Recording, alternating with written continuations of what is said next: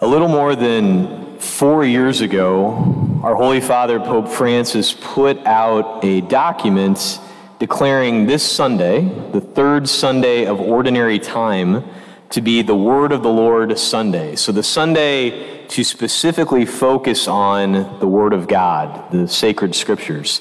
And I, I heard some kind of, you know, cynical, sort of, you know, sarcastic, snarky comments like, isn't that every Sunday? Don't we read the readings every Sunday? I mean, it's, it's a fair point, but it never hurts to look at the foundations and also why he would declare it to be this particular Sunday. You may remember last week I kind of talked about how it was sort of hard to dive in for the homily because the second Sunday of Ordinary Time, the reading always comes from the Gospel of John. So it's always like the end of chapter one or the very beginning of chapter two.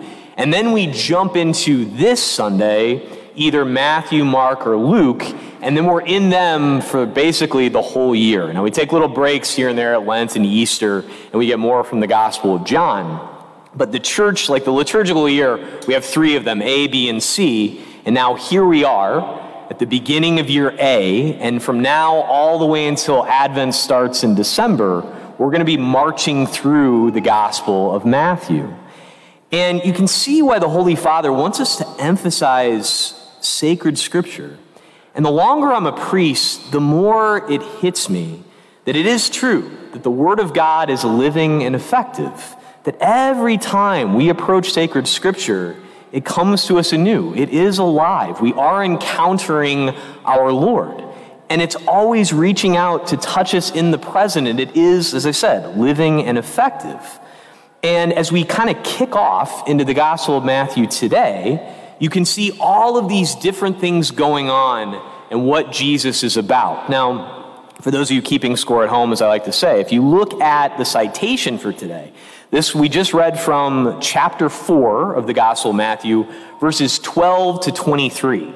Now, the first three chapters we spent a lot of time in over the last month and a half. Like basically, you know, the genealogy of Jesus. This is how the birth of Jesus came about, those early years. And then the baptism. I mean, we got all of those things for a long time.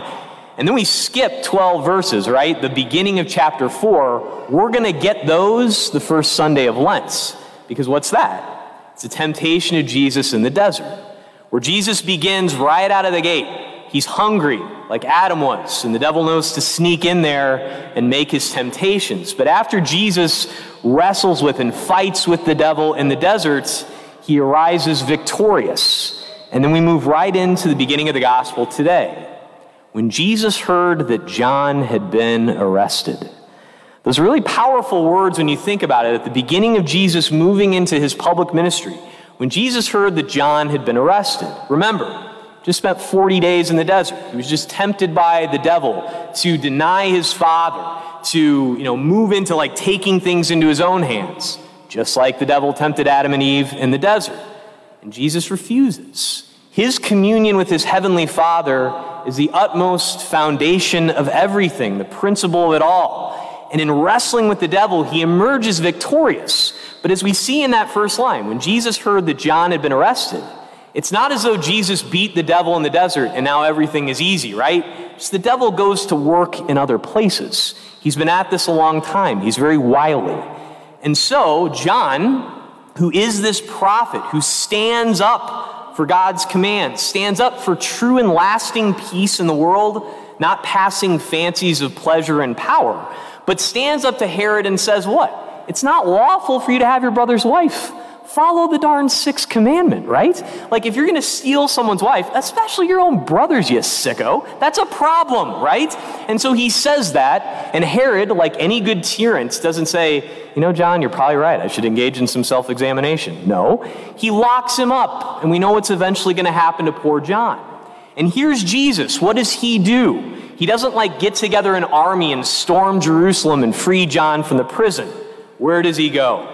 When he hears that John had been arrested, he withdrew to Galilee, right? To the region of Zebulun and Naphtali. Okay, we can spend a lot of time with this. Eventually, you got to go to lunch. I got to celebrate the 1230 Mass. I'd love to go through all of this for a long time. But what is Zebulun and Naphtali? What does that have to do with anything? Okay, these are two of the 12 tribes of Israel, the ones in the northern part of the kingdom. And when the kingdom of David, the king of Israel, starts to fall apart, when the foreign nations start to invade, it all starts up in the region of Zebulun and Naphtali. The kingdom of Assyria comes in and takes them over. I mean, we heard Isaiah talking about it in the first reading. First, the Lord degraded the land of Zebulun and the land of Naphtali. Why? Because they didn't follow their end of the bargain. They didn't follow the covenant. Their heart, like throughout all of salvation history, keeps wandering away. You know, they're, they're basically cheating on our Lord. They're looking to other places. And what happens? Sin is its own reward. Darkness overtakes them. This is where everything started to fall apart with the sin of the kingdom. That's where the foreign nations attacked. That's where they began to get their foothold. And eventually, the whole kingdom of David, the earthly kingdom, falls apart. And so, what does Jesus do when he hears that John has been arrested?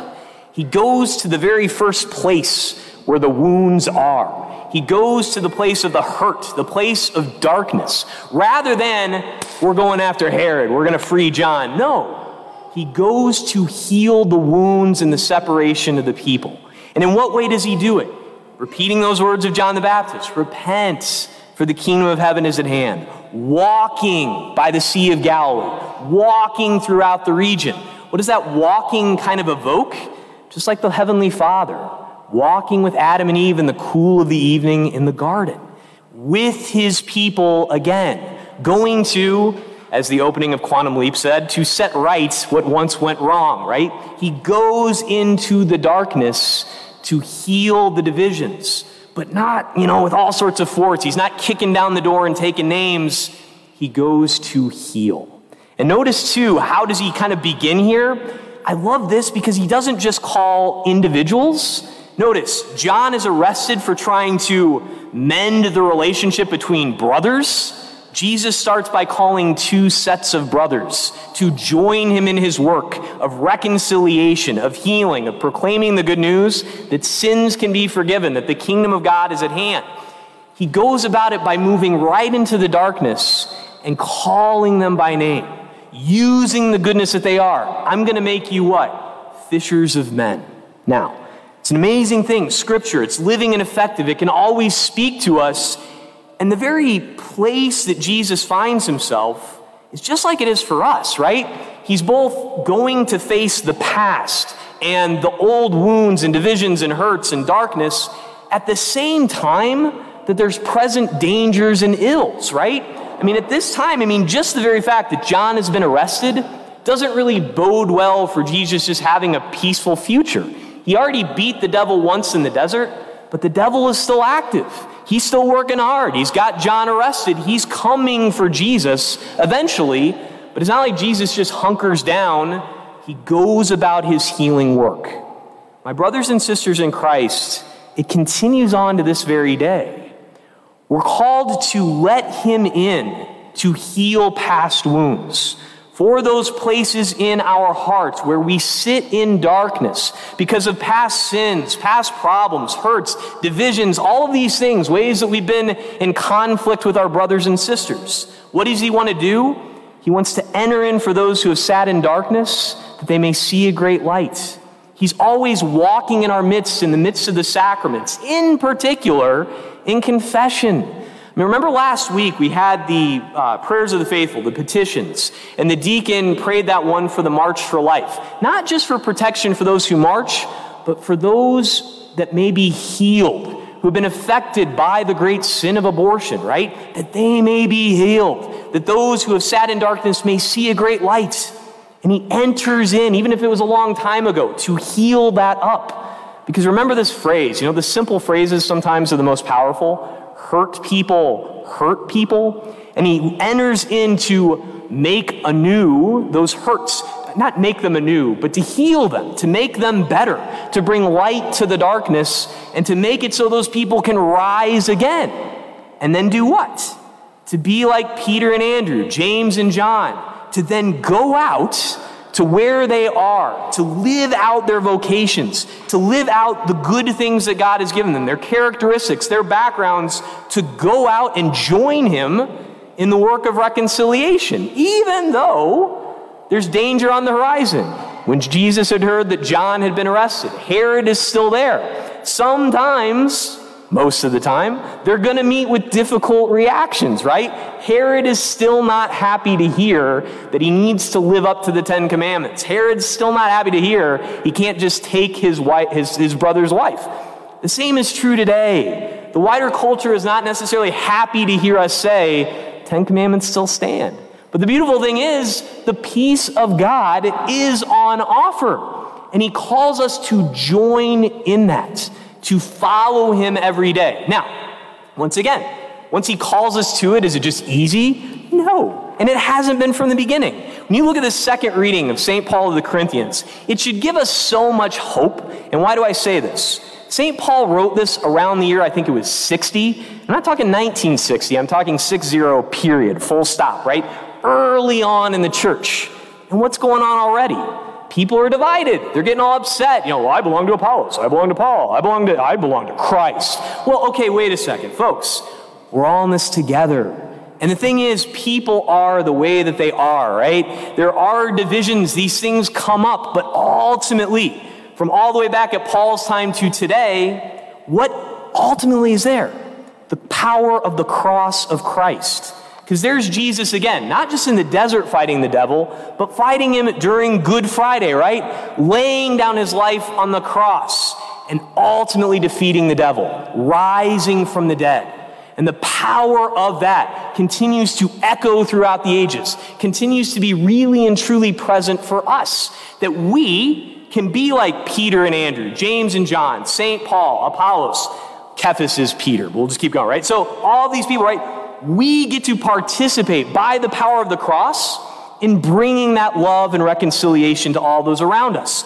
And the glory in knowing this, as all this unfolds, is like we get to participate, but it's not all on our shoulders. What do I mean by that? Like Jesus sends them out, but he's right there with them. It's not on anybody's shoulders in particular, not Peter's, not Andrew's. They're called the particular roles, they're called the particular places, but it's not as though the whole church just, if John isn't perfect, well, it's all going to fall apart. No, Jesus is in their midst. And what is so good about that? Well, we don't have to worry about the fact that, yeah, there are people we look to in the church. I remember when Father Richard John Neuhaus, the one who founded the magazine First Things, passed away. It's like, oh, where are we going to get a churchman like that? How are we going to make it?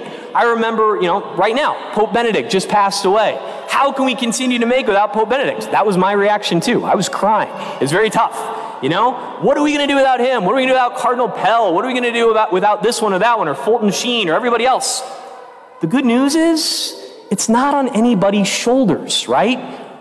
God uses us, uses the gifts that He's given us, uses our cooperation with Him to spread the good news, to continue to proclaim the fact that the darkness will not win. But those people rise at a particular time and it's important, and then they pass away. And the power of the cross continues to be proclaimed, and we move on. I love my grandparents, all four of them. They all played a role in my living out the faith. But when the last one passed away a few years ago, it wasn't like, well, done being Catholic. No, I mean, we continue on. And it's also good news for each of us, right?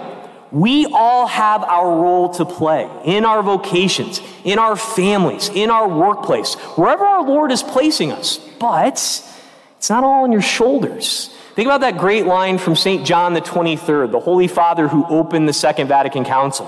He has a lot of great ones.